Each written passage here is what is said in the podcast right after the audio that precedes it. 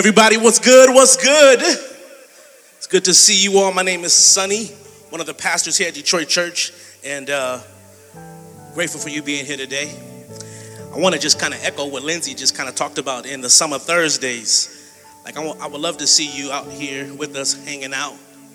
I had a chance to play a little basketball with some of the young fellas and dominate a little bit on the corner, you feel me? You know. Don't worry about how old they were. That's not the point right now. That's not the point.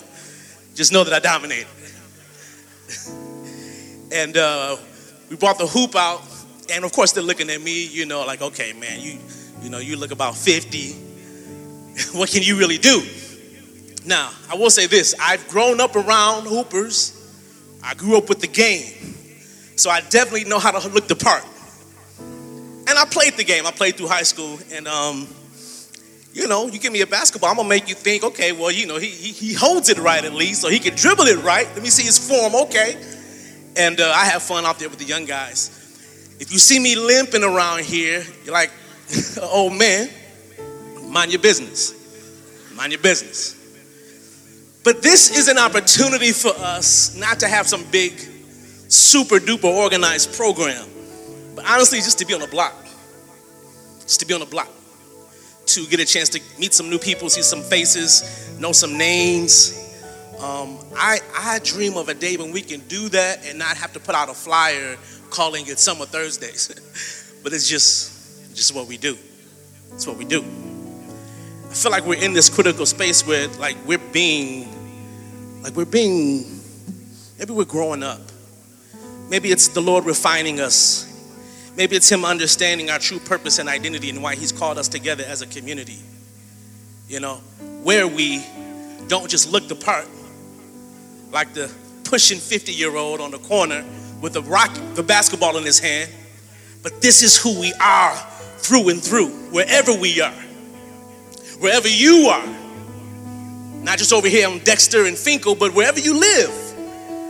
There's this growing tension that I can't escape in my own heart.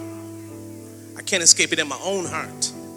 What the Lord is requiring of me and how I've become so good at looking the part or giving him just enough. You know, God is not interested in my just enough sacrifice. He's not. He doesn't want it. And throughout the book of Amos, we see God's heart, God's pounding heart, and God's hot, fiery judgment on people who had become very good at looking the part. And these were not just foreigners to the plan and the covenant of God. These were God's own people. These were his kinfolk. These were the people that he put it all on the line for. The people that he empowered. The people that he set them apart because he made his home in the midst of their camp. The people who had become the envy of all these surrounding nations because they just didn't get how they were able to do it.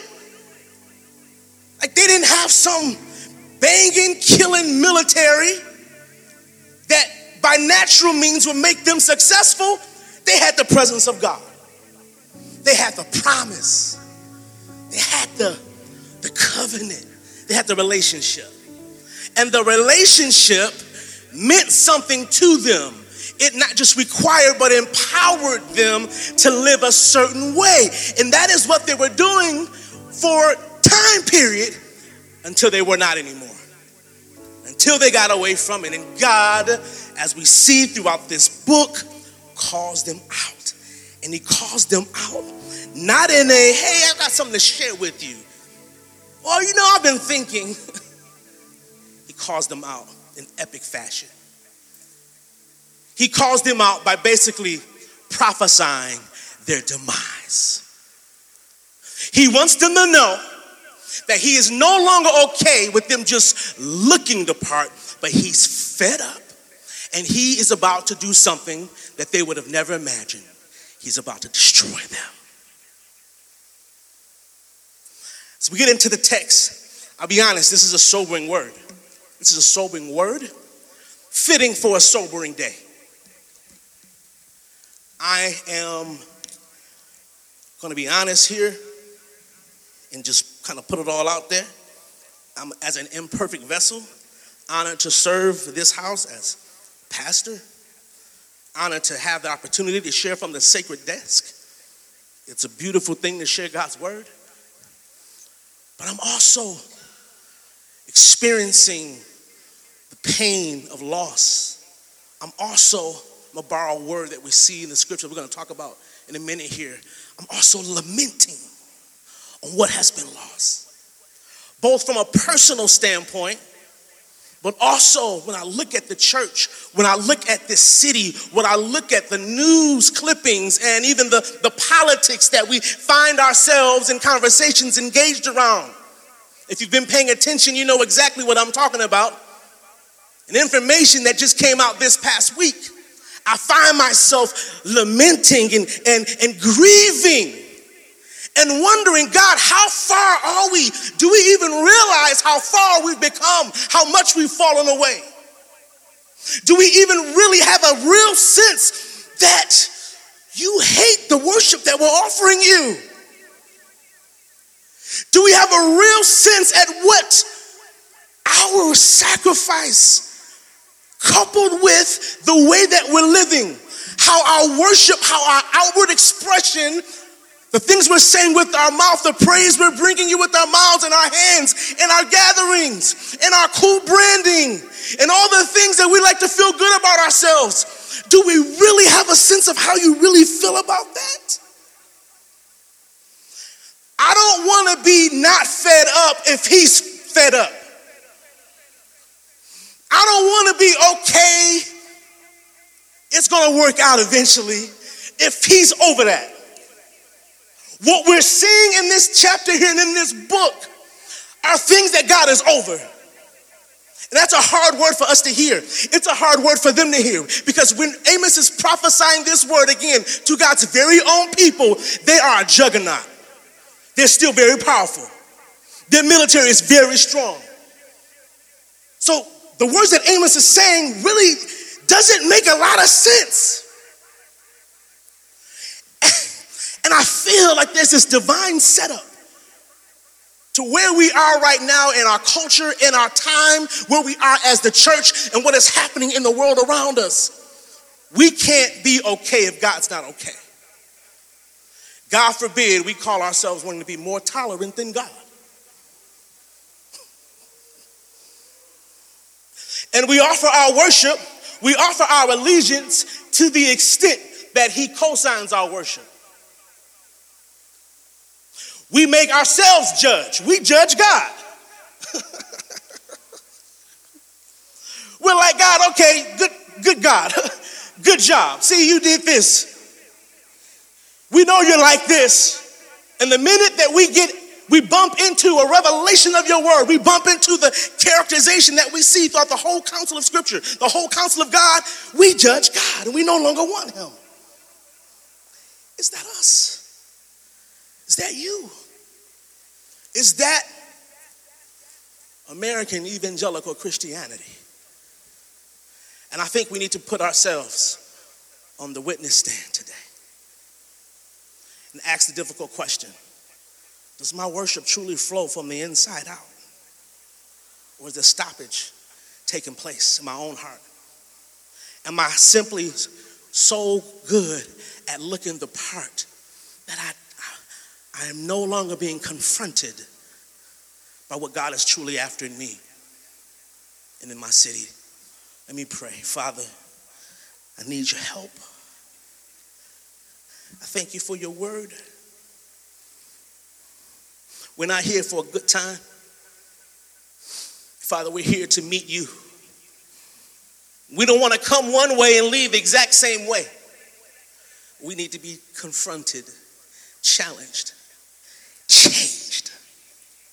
Will you transform us, Father, as we respond to your heart with willingness and openness? Will you transform us, God? Will you help us to see what you see and feel what you feel, Father?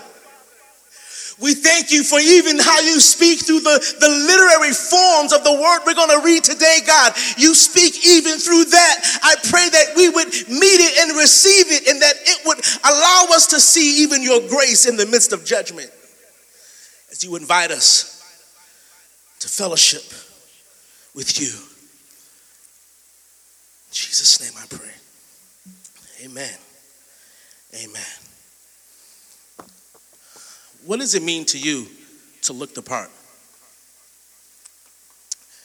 I want to ask you that question for you to maybe right now, for you to journal about this week, if you're a journaler, for you to kind of think about, how am I like doing a really good job at looking the part?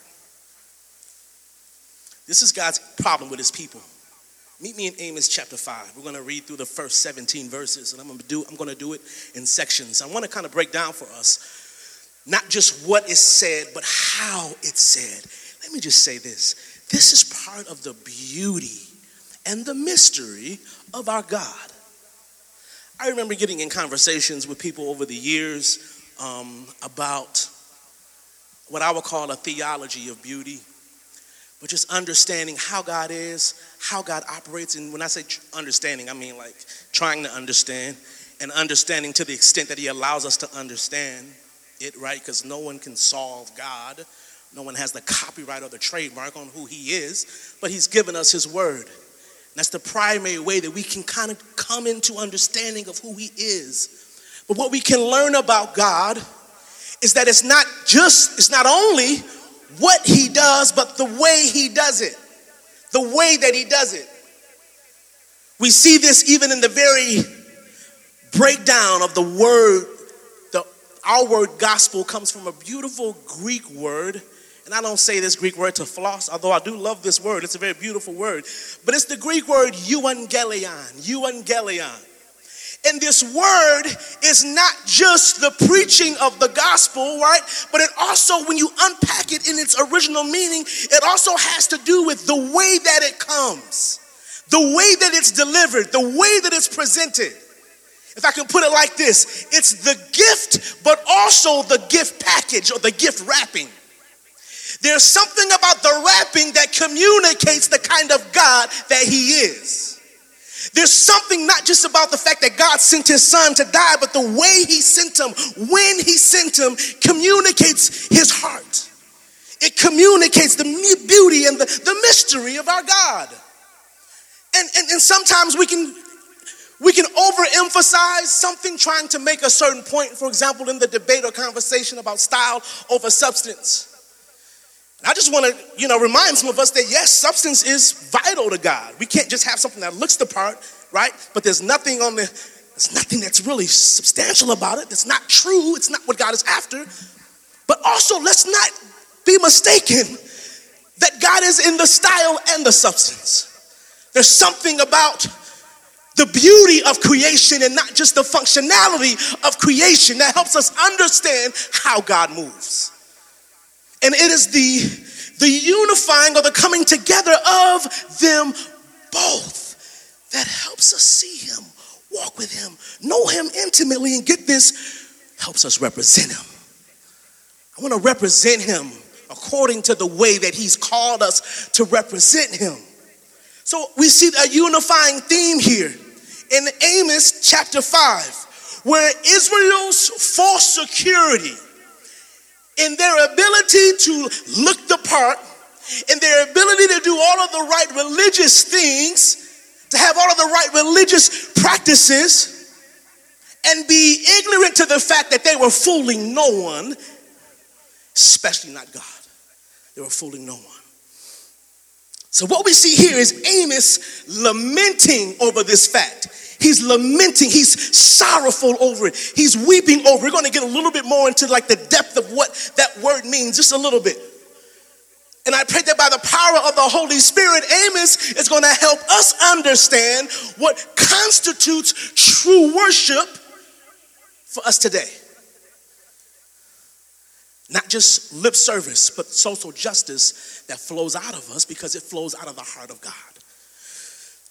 I want you to understand the literary form of these verses we're going to read again Amos 5, 1 through 17, is something that is called a chiastic structure. A chiastic structure. And I have a slide that just kind of gives you a little glimpse at what this means. But the first few verses, we see the lamenting. And this is going to help us just kind of, again, understand what we're reading here. Understand how the way God is giving us the style that he's presenting the substance is, again, because it says something about who he is. So the first few verses is the lament. Then there's an appeal to the remnant. The lament, the appeal to the remnant, then he gives us the evidence. Then again, there's an appeal to the lament, and then there's appeal to the remnant. Then if he closes this section with a lament. What's interesting about this is even this literary form, it kind of flows from the inside out. It flows from the inside out. Let's read. Amos chapter 5. Verse 1. Hear this word that I take up over you in lamentation, O house of Israel. Fallen no more to rise is the virgin Israel, forsaken on her land with none to raise her up. For thus says the Lord God, the city that went out 1,000 shall have 100 left, and that which went out 100 shall have 10 left to the house of Israel. Yikes. Amos is shocking his hearers right now again. Like everything is looking amazing for them. They're a national power, right? Like this should be a time of celebration, Amos, not lament. What Amos is doing, he is almost like he's singing a funeral song. He's presenting them their obituary, and they're still alive. Can you imagine reading your own obituary? Being able to read and understand and take a look at it, what an eerie thing. This is a very eerie atmosphere for them. He announces their death, and the weight of it means that, like, lamenting is appropriate. We'll understand why in a minute here. The reason why that's significant, we can understand that this is indeed a lament, is we see the words that he's using here, we see them used often in the Hebrew culture. And when they use these words again, it means someone who was with us is no longer with us. And they're crying, they're weeping.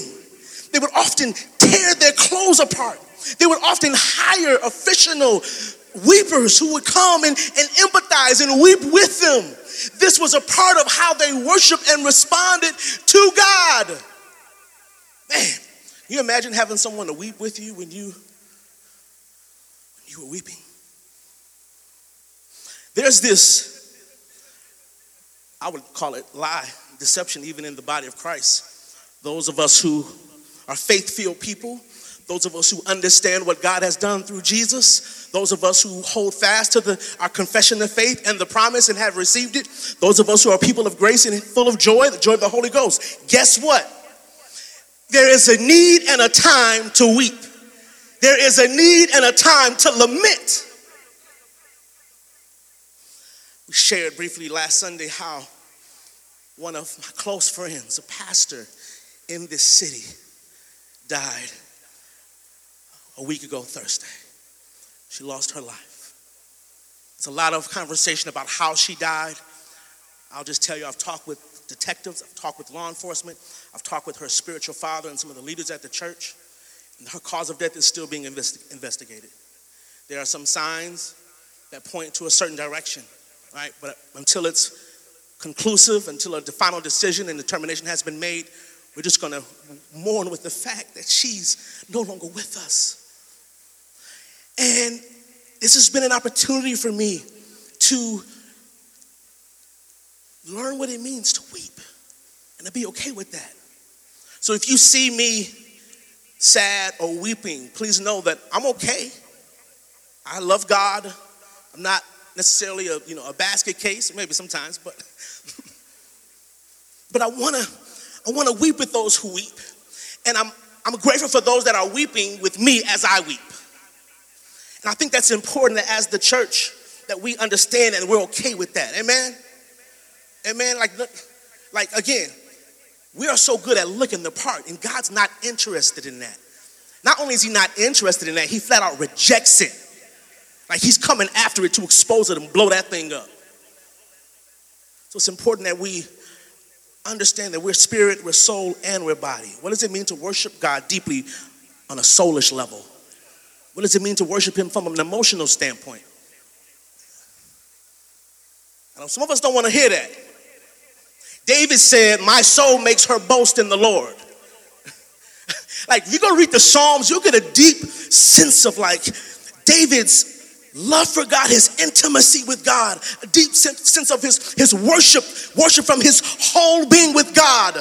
He says, as the deer pants for water, so my soul longs after you. When was the last time your soul longed after him? You know, what's interesting about our anatomy as a community, so to speak, we got people from different backgrounds and different traditions. And I would even say there are certain traditions that are good at emphasizing certain ways to connect to God, respond to God in his word. Some of us come from a background where it's very natural for us to respond from an emotional, emotive place. That comes very easy to us.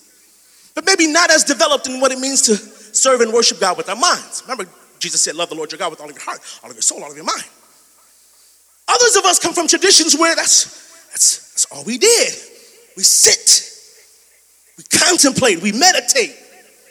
We know what it means to worship him with our minds in silence and in quiet. We are very comfortable in certain liturgical settings. But when it comes to the more emotional response, that's when we get a little uncomfortable. And some of us want to start rebuking the devil or calling this like this is out of order. Who's in charge? What's going on here? And we come to God. We bring our whole selves to him as worshipers, as those whom he has breathed his life into. These are gifts that he's given us to respond to him, the triune God. So as Amos is wanting to be used by God as a voice who is crying out, a voice who's representing the heart of God, he's lamenting. I think it's safe to assume he's maybe even weeping as he sings this song at a funeral. And he's reading their own obituary. He calls them the Virgin Israel. Interesting phrase, Amos. This word there suggests a vulnerability and an unrealized potential. An unrealized potential that is made clear in their untimely death. There's a lot of hope and expectation and excitement, and then nothing. Then she's brought to nothing. The land that was long promised to them, the promised land, the land promised to Abraham, he says has become a grave instead of a promise. It's a grave instead of a refuge. Verse 3, he says, the city that went out 1,000 shall have 100 left, and that which went out 100 shall have 10 left to the house of Israel. They were decimated in the truest sense of the word. The word decimated comes from, the first part there comes from a Latin word, deca, which means 10 in Latin. This comes from a practice that the Roman military army had when their soldiers would rebel against the generals, or when they would just fail or lose in battle, they would line them up and run their sword through the 10th soldier. So 1, 2, 3, 4, 7, 9, 10. Gone. They called it the decimation. What God is saying to them is that just like that Roman practice, he's going to leave 1/10 and not take it. Because they failed to represent him. They failed to see that their worship was looking the part that God was not interested in that. God would completely, he said, I'm going to completely annihilate you. I'm going to decimate you because of this. This is a big deal to me. Wow. Can you imagine losing that much of your army? God's going to leave 1/10. He's going to take out 9/10. Like if you take 1/10, you may be okay. You may be able to survive. God said, I'm going to take 9/10 and leave 1/10. In other words, they're dead. They're dead men walking. It's over for them. That's the lament. Amos follows up. It almost seems contradictory. That's what he says. Verse 4. Remember, this is the appeal to the remnant. He says, for thus says the Lord to the house of Israel, seek me and live. But do not seek Bethel. Do not enter into Gilgal or cross over to Beersheba, for Gilgal shall surely go into exile, and Bethel shall come to nothing. Seek the Lord and live, lest he break out like fire in the house of Joseph, and it devour, with none to quench it for Bethel. O you who turn justice into wormwood and cast down righteousness to the earth. Here's what he's saying. Seek me, follow me, search for me, look for me. Don't seek Bethel. Don't seek Gilgal. Do not seek Beersheba. I know those words don't mean anything to us, right? But I'm going to explain to you why they meant a lot to them. Bethel is a name that was associated with the patriarch Jacob. Just the very mention of the name meant something weighty to them. It meant like, watch out. God's about to reveal himself. In Genesis chapter 28, we see Jacob's first occasion here at this place when he came to Bethel as a homeless wanderer without any really certain future. He fell asleep and he dreams and he awakes with this new sense of awareness and consciousness that the Lord is in this place. I came here with the past, I'm leaving with the future. I came here really uncertain about some things, and now I got like clarity. There are things that are being revealed to me because the Lord is in this place. When Jacob was dreaming here, he has this vision of a ladder. It's a vision of a ladder that was linking heaven and earth. Surprisingly, the purpose was not to provide Jacob with the means to get to God. What it did, it brought God to him. So for them, this place represented God in the midst of his people. And it also pointed to the fact that God would come to us through Jesus. So can we understand the significance there? Like God is here. God is with us. The second time in Genesis 25, he comes back to Bethel and he remembers his earlier experience, and God again reveals himself to him. So this was a part of like the national consciousness of the people of Israel. Jacob's name was changed eventually to Israel. This was a part of their identity. So this was not just a spiritual reality for them. It was also their history. God was revealing himself. God was speaking to his people. Now, can you imagine hearing the word, seek me and live, don't seek Bethel? Like, what do you mean, God? This is who we are. What you mean? Like, this is how you reveal yourself to us. This is what we've been singing about. This is what we've been practicing. Like, this is a big deal to who we are. Can we even imagine ourselves, God, walking with you without Bethel? The next place. Let me also just say, in Amos, there's a great significance on place. It's a great significance on geography. It's one of the reasons we're calling this series Like a Good Neighbor, and we have the flag of our city posted up behind us. I'll say a little bit more about that. The second place, Beersheba. This place was associated with every member of the patriarch community, Abraham, Isaac, and Jacob. Each of them had great significance. And basically what it meant was that God is with you in all that you do. God is with you in all that you do. Abraham receives this confirmation that he's not alone. God is with him here. Isaac has his vision at night. And the Lord announced himself that he's not only with him, but he says, don't fear because I'm with you. You don't have to fear because I'm with you. And then years later in Genesis chapter 46, Jacob has this experience. He's heading to Egypt. He's going to reunite with his long lost son, Joseph. And he's a little nervous and he's fearful. And again, God appears to him in a night vision. And he says, do not be afraid. Why? Because I'm right there with you. I just want us to understand the significance of what these places meant to them. And the fact that Amos, this young whippersnapper from Judah, by the way, is coming up to them telling them, don't seek that. The Lord says, seek me. Don't seek your religious practices. Don't seek the cultural identities that make you feel so good. Seek me. Seek me and live. The third place is Gilgal. I can imagine they're terrified by now. They're terrified. Again, the place of Beersheba represented this companionship with God, this friendship with God.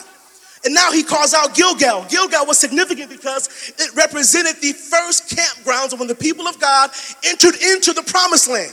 So this place represented resources. It represented a fulfilled inheritance. It represented the promise actually came true. God actually did what he said he was going to do after 40 years of wandering in the wilderness. What Amos wants them to know is that these shrines were trusted to fulfill a promise instead of the one we should be worshiping. Paul puts it like this: we are people known for worshiping creation rather than creator. Like that's looking the part. In what ways have we started worshiping? And when we say worshiping, maybe I need to use some different words, because we may say, well, I'm not worshiping things. I don't have idols like they had idols. But are there things in your life that you've started to put trust in over God? Are there things in your life that maybe are an easier word for you to hear when it comes to like trusting this, trusting your ability, putting your security in something you can tangibly see and understand and feel? And when God tells you to walk away from something, that's difficult.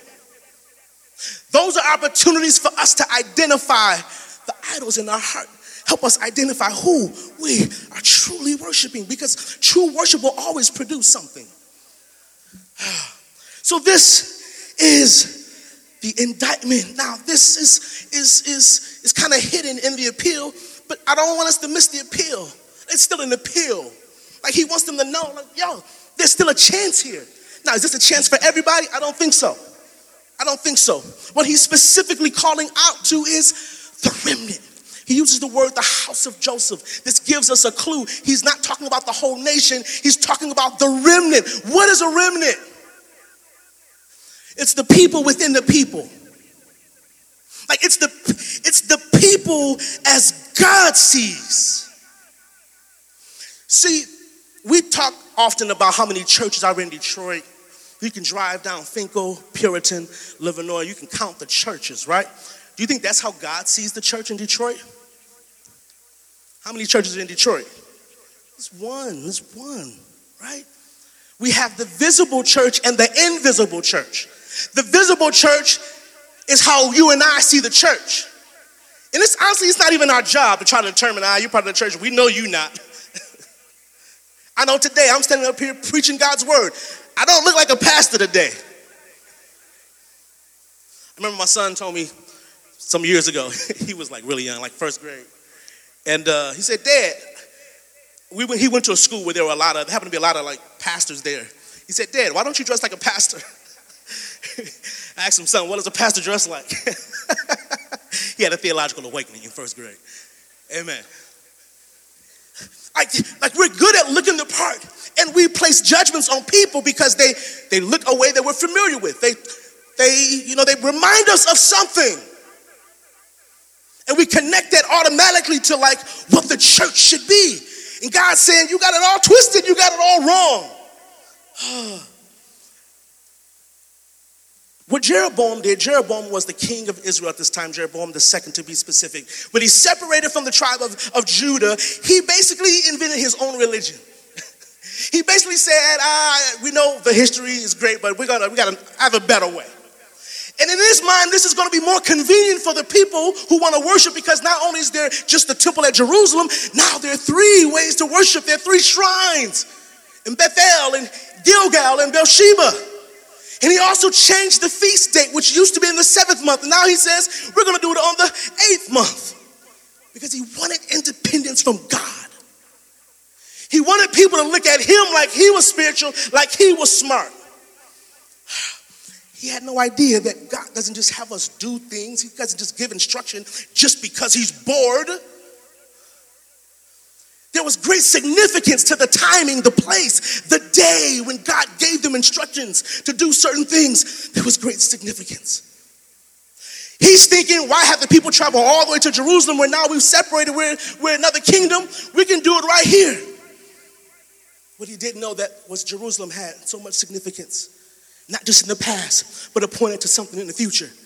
Jerusalem was the place where Jesus would ride in on a donkey and the people would cry out, Hosanna, blessed be the name of the Lord. Jerusalem was the place where he would be killed and buried just outside of. Jerusalem was the place that the apostles would gather and God would give vision and his plan for the church, Jerusalem was the place where we see in the scriptures where there will be a new Jerusalem representing God's, Jesus' eternal throne, the eternal Messiah's eternal throne. This place had great significance. So God gives instruction not just because, and his plans are not to be messed with, people. His designs are not to be messed with. Even Moses took things into his own hands and had a moment of frustration. Like I'll be honest, I kind of feel a little bad for Moses. Moses, the deliverer, the man who was an emotional man, but we see him with the people, for the people. We see him being vulnerable. We see him like being in touch with his weaknesses, right? I'm not a good talker. I struggle here. We see him depending on God and God's power coming up on him and freeing the people through 10 plagues, allowing the people of Israel who were slaves at the time in Egypt to be set free. And they wander. They go through on this journey to the promised land for 40 years. And they get almost like to the promised land, the very end of the 40 years. And Moses has a major fail. Here's what happens. God tells him in the first instance, when the people were needing water, there was no water to be found. God gives him a very specific word. He says, I want you to go to this rock, and I want you to strike the rock with your rod. And when you strike the rock with your rod, water is going to come out. The people will be able to drink from it, and the animals will be able to drink from it too. So Moses does as God says, and everybody's happy, right? Everybody's drinking, having a good time. Wasn't drinking, but it was, their thirst was quenched. Amen. Some of y'all got excited. The point is he obeyed God the first time. The second time, God tells Moses, he makes a little tweak to what he told him, right? He says, this time don't go to the rock and strike the rock. I want you to speak to the rock. Moses is tired of this church. He's tired of this church. He's tired of the people. The people are complaining. The people are hard of heart. They don't want to listen. They're begging. It's not a good situation. And let's be honest, Moses is getting up there. He's a little old, right? So the older you get. Listen, I'm not old. So back up off me. But I will say. No, I'm not going to say that. All right. Moses at a point in his life where he's like, man, listen, these people tripping. They're tripping. And he doesn't fully cooperate with the way God told him to manifest this miracle. What he does is he strikes the rock again because that's what he was familiar with. It happened in the past. That's what God told him before. It worked in the past. How many times have we put our trust in like a way, a certain formula of doing things without seeking God? Like this exposes again the false worship and the idolatry of the human heart. So what does God say? God says, because you misrepresented me, you will not be allowed to enter into the promised land. After 40 years of wandering, what? For real, God? When God gives us something, when God gives instruction, right? It's not just like, here's the way to do it, or you could do it that way, or you could do it that way. Many times there's something that God is wanting to reveal himself, his character through. This is why even in hardness, even in crises, even in tragedy, we got to walk through it and trust God.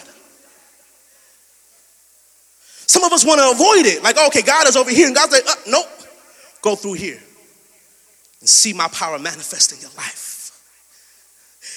See, Moses didn't have the revelation that him first time striking the rock pointed to the chief cornerstone, the atoner, the solid rock would be struck for our salvation. He's only struck once. He's not still being struck, right? The second time he was to speak to the rock. This points to Jesus, our Savior, our Messiah, and we receive him, the living water, by simply confessing with our mouths and believing in our hearts. Moses didn't know that. Moses was like, these people thirsty, they're getting on my nerves. I'm over it. How many times we try to escape difficulty and hardship and even suffering, and we miss something so beautiful and so sweet that God wants to reveal to us. Let me move on. Verse 6, seek the Lord and live. Again, it's pointing to the house of Joseph. Verse 7, he says, O you who turn justice to wormwood and cast down righteousness to the earth. We see here that justice is important to God. It's an outworking of his character. It's specifically an outworking of his holiness. It sets him apart. He's talking to the remnant. They are to be set apart, not like the others. I know the rest of Israel is tripping, but I got a people within a people. Even us as a community sitting here, I know we have visitors here. What up, though? Glad you're here. For those who call themselves like their place of worship, even Detroit, all of Detroit Church is not Detroit Church, if you know what I mean. I'm not just talking about those who are seen on the stage doing stuff or serving in a certain capacity. I'm just talking about a heart level, those who have committed to what it means to follow Jesus. Is that you? He's speaking here to the remnant. And to the remnant, he wants to know, like, justice matters to me. It's an outflowing of my character. They changed the experience of worship. They changed the character of God that should be seen, not just among them, but all the nations, in this beautiful picture of justice. And they made it something bitter. They made it something evil. And they did it by the way they mistreated the people who were less powerful, less important, and less rich. Amos is saying, you go to your gatherings, you go to your feasts, you go to your, the places you go to worship. You go, you sing, and you come away unchanged.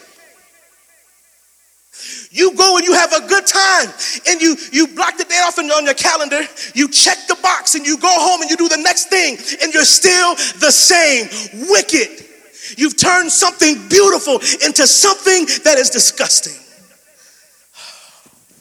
Hear this. True worship is when God's character shows itself in every aspect of our lives. In every aspect of our lives, including how we treat people. True worship flows from the inside, changes us, but then it affects people. It connects with people. It's something people can get a glimpse of God.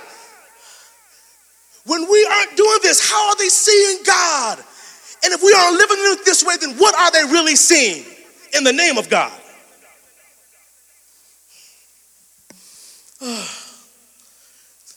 Those who are supposed to be transformed. Those who are worshiping, call themselves worshiping the transformer, are not themselves transformed. Like the math ain't mathing. Like it ain't, something that's not adding up. Then he breaks down some evidence. Now, get this. This is the central part of the passage, verses 1 through 17. Remember, this is a chiastic structure, right? So he kind of has first two approaches, lamenting and then appeal. Then it's this evidence. Then he works backwards, appeal, and lamenting. The first part of this evidence is just, to me, it speaks volumes. It speaks theological volumes. Because the evidence is not just the way they're behaving. The evidence is God. It's the sovereignty and the power of God. He's the one that sets the table. He's the one that sets the boundaries. He's the one that declares what is right, what is wrong, what is good, what is evil. He's the one that separates the sky and the land. It says in verse 8, he who made the Pleiades and Orion and turns deep darkness into the morning and darkens the day into night, who calls for the waters of the sea and pours them out on the surface of the earth. The Lord is his name, L-O-R-D, all caps. When you see that, please remember that it speaks to God, Yahweh God, who is all powerful, who is all knowing. Verse 9, who makes destruction flash forth against the strong, so that destruction comes upon the fortress. Now, This is how the evidence starts off, by pointing us to God. This is a hymn, okay? This lament is a hymn. And the theological term that they had for it was a doxological hymn. Get this, the doxological hymn commemorates the name and the power of Yahweh. It commemorates, it puts them in remembrance of, it kind of realigns them to the name and the power of Yahweh. Again, this is why this is the central part of this passage. This anchors the lamenting and the appeal on both sides. Who God is. The word doxology comes from the Greek word doxa. It means glory. It means splendor. It has the idea of like grandeur, right? God is wanting them to know that I am who I am all by myself. He's providential over the seasons. He marks the beginning and the ending of the seasons. And he wants them to know, I can do that in the stars. I do it on the land. I do it with nations. I set up one, I put down another. I want you to know your time is up. This is what he's saying to them. Listen, I'm not on an anti-American, kick, anything like that, right? I pray for our nation. I weep over our nation. But I think some of the parallels we see here in American exceptionalism, even, in this arrogance that we have, like we're God's chosen nation. When I think we're so very, very far, embarrassingly far from that. And we have to sit with the fact that God raises up one and he puts down another. And this is an opportunity for us as a remnant to repent, seek him, and live. Or keep seeking our religious practices and see our destruction. Then he goes into Exhibit A, verse 10. They hate him. He reproves in the gate, and they abhor him who speaks the truth. This is one of the first marks of truly seeking God. Again, he says, seek me and live. One of the first marks of truly seeking God is to love truth, love his word. What they're doing is the exact opposite of the psalmist when David says, oh, how I love your law. I bind it on my heart.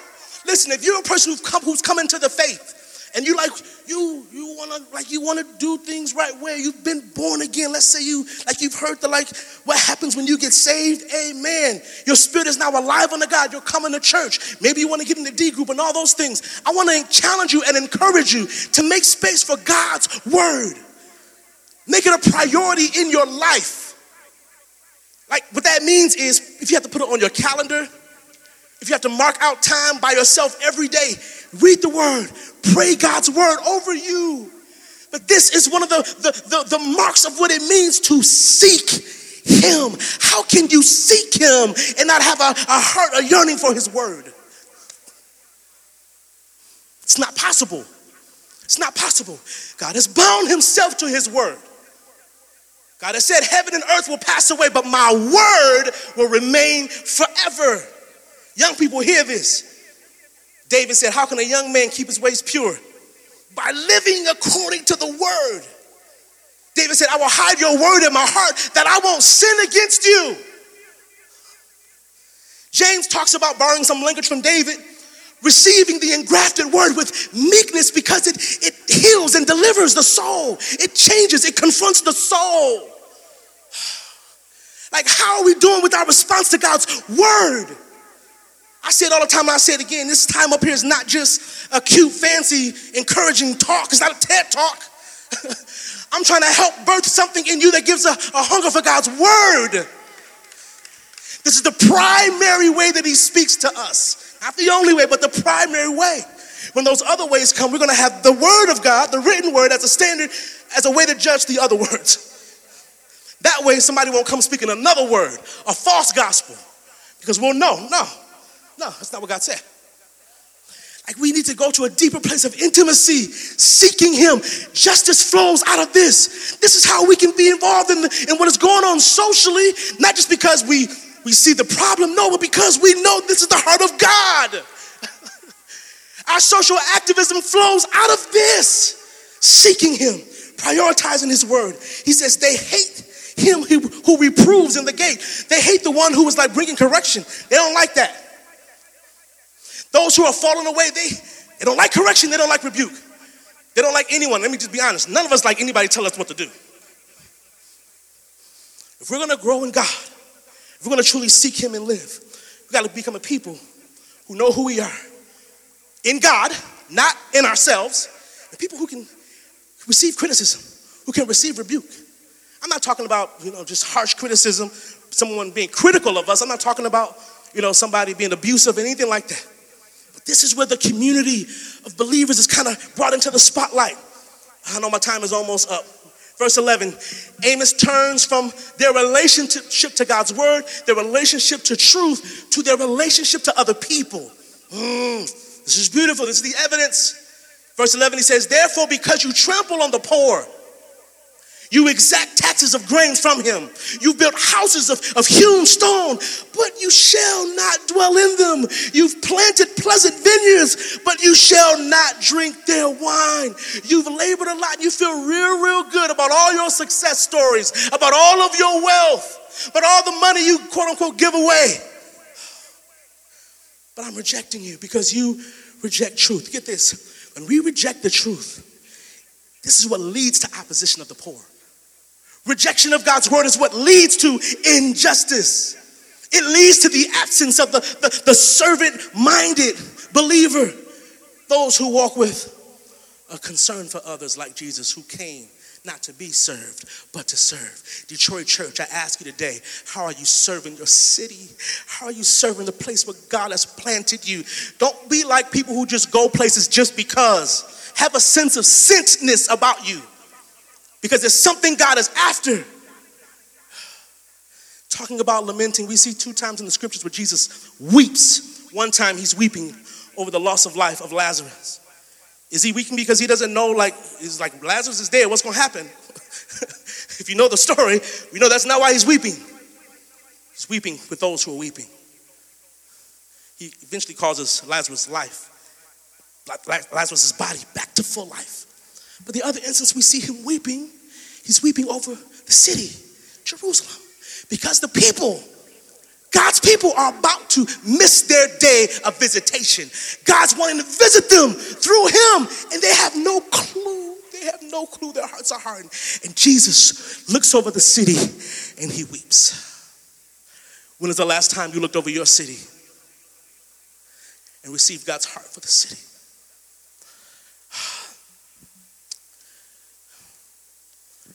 I want you to know that as much as we are pretty good, many of us, especially in this church, of being in tune with the state of our city, we know the injustice that's happening in many facets. We can talk about it, whether it's housing, whether it's those who are unfairly taxed, whether it's education, whether it's crime, whether it's law enforcement, whether it's how we're misrepresented, whether it's where the powerful government officials take over certain aspects of this city in the name of, certainly not children education, in the name of power. We have a long history. We can speak to these things very well. I want you to know that nothing can be done against truth or against this city that is not done against God. It's done against him. He knows it. He feels it. No matter how difficult your experience has been, how challenging the crisis has been, maybe you've experienced violence, brutal violence. There's a lot of bloodshed in our city. God is not disconnected from that. I want you to know that he has inserted himself into our narrative, and it's done directly against him. Verse 12, he says, for I know how many are your transgressions and how great are your sins. You who afflict the righteous, you who take a bribe and turn aside the needy in the gate. Therefore, he who is prudent will keep silent in such a time, for it is an evil time. This is a society where people start encouraging wrongdoing. They discouraged people from standing for principle. The prudent voices are silenced. People who know truth are worried about the backlash, so they are silent. There's so much more here. My time is just about up, but I want to finish these last few verses that speak again to the appeal and the lamenting. Let me read verse 13 again. Therefore, he who is prudent will keep silent in such a time, for it is an evil time. There's some prudent people here, and I know you have feelings about things that are happening in our city, that are happening in our country. I want you to know that you may feel like you should be silent, but God is not silent. God is not silent. And I don't believe God is calling us to be silent as well. I believe that God wants us to operate with wisdom, right? We can't allow ourselves to be flagged down by the muckiness and the deception of some of the political banter. We got to rise above that as people of God, amen? Jesus even warned his own disciples against certain leavens, right? He spoke of like the leaven of the Sadducees, the leaven of the Pharisees. Like those were leavens that had to do with seeking religious obligation or religious provision. Then he says, beware of the leaven of the Herodians. This means that don't put your trust in the systems, the governmental systems of man. He says, beware of it. Like red flag, danger, danger. Like we've got to understand that. So it doesn't mean that we're silent. We have to understand the nature of the beast, understand who God has called us to be, and be vigilant as our God is. Amen. Now, moving right along, the appeal, verse 14, he says, seek good and not evil, that you may live. And so the Lord, the God of hosts, will be with you as you have said. Listen, God's presence, his presence responds to their reaction. His presence rides upon their obedience. Get this. Their obedience. They're to seek good, which is here identified with establishing justice. This reminds me of another difficult word that another prophet Jeremiah came a few years later down the line and gave God's people. When they were in a time of exile, they were looking to go back to their homeland, their promised land. And the word that God had for them was, no, I don't want to send, I'm not sending you back yet. I want you to stay here and be faithful here in Babylon. Stay here. Start a family, build houses, plant gardens. And you get this. He says, I want you to seek the peace of the place where I've sent you, because it's only then will you experience the peace you're looking for. Like, can we really receive that? Some of us are looking for peace. We're looking for justice, right? But we don't want to be used by God to cause it to come to pass. No. Like, this is the beauty and the majesty of our God. And when he calls us to be worshipers, we are changed from the inside out. And get this, we become like the one we worship. We become living, walking representatives of him. Verse 15, he says, hate evil and love good. Establish justice in the gate. It may be now that the Lord, the God of hosts, will be gracious to the remnant of Joseph. How are you doing with hating evil? He gives them here like the negative example to follow. There's some things that we've got to walk away from. There's certain things that we've got to hate. Love good, hate evil. This time he puts hating first. Hate evil. There are things that God hates. We know he's a loving God. There are things that he hates. There are things that God cannot stand. We don't want to be on the wrong side of that. Loving what he hates and hating what he loves. Ouch. I know it's hot in here. I know y'all getting tired. I know your belly may be rumbling. It's almost time to eat. I'm almost done. I want to give you 4 quick things as true worshipers that respond. The musician can come on up. These are things that we see here in this text. Our commitment as worshipers and to holy living is both positive and negative. What I mean by that is there is a seeking, there's also a shunning. There's a seeking and there's also a shunning. There's some things we got to run to, but there are also some things that we've got to deny and reject. Number 2, holiness is concerned both with actions and emotions. With actions and emotions. How are we responding from an emotional place, but a set-apart place that represents God? Like, it's okay to have anger. Just make sure it's a righteous anger. Amen. Because of time, I'm not going to elaborate there. The third thing is our true worship And holiness must be pursued not just personally, not just for self, but also for community, but also for society.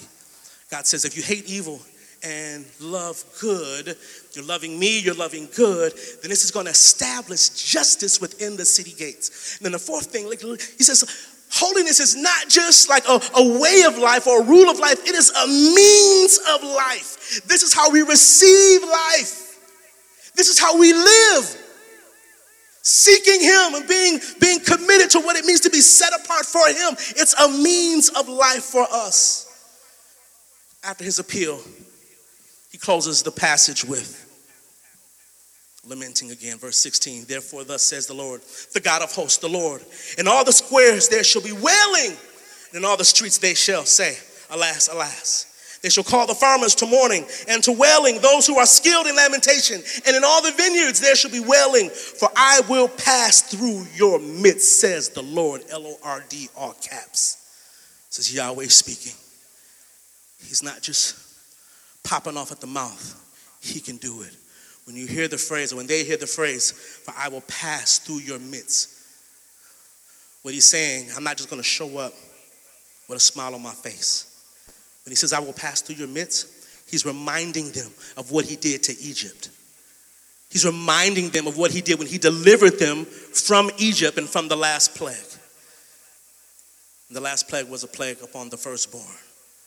And God said, if you take this lamb and you offer a sacrifice and you take the blood and you put it on the door, you also put it on the top of the door. He says, I'm going to pass over you as I pass through. What this points us to, family, the heart of our Father, the love of Jesus that calls us to himself, that calls us to know him intimately, that allows us to receive his mercy, receive his grace, be changed by him. My prayer for us is that we are not so great at looking the part, that we come to these gatherings, we have these great times, and that we leave unchanged. I can't change you. I can't change myself. The worship team, as great as they are, they can't change us, right? To be changed from the inside out is the work of our God. And Jesus says the Father is seeking true worshipers, and those that worship him must worship him in spirit and in truth. In spirit and in truth. He gives us this beauty, this dichotomy even of worship. Spirit and in truth, the spirit, the unseen, the immaterial, the ethereal realm, so to speak. Something that we can't see, the ethereal realm. We can't see it, it's intangible. But we also worship him in truth, which means reality. It's a realm that is tangible. It's a realm that we can see. When we worship him according to the way he called us to worship, true worship, we'll be changed from the inside out. That's why we call them this series Like a Good Neighbor. Yes, God is upset with them, but they have been clowning. They have been disobedient for generations and generations. What God is saying now is like, now your disobedience is affecting and oppressing the poor. It's affecting your neighbors.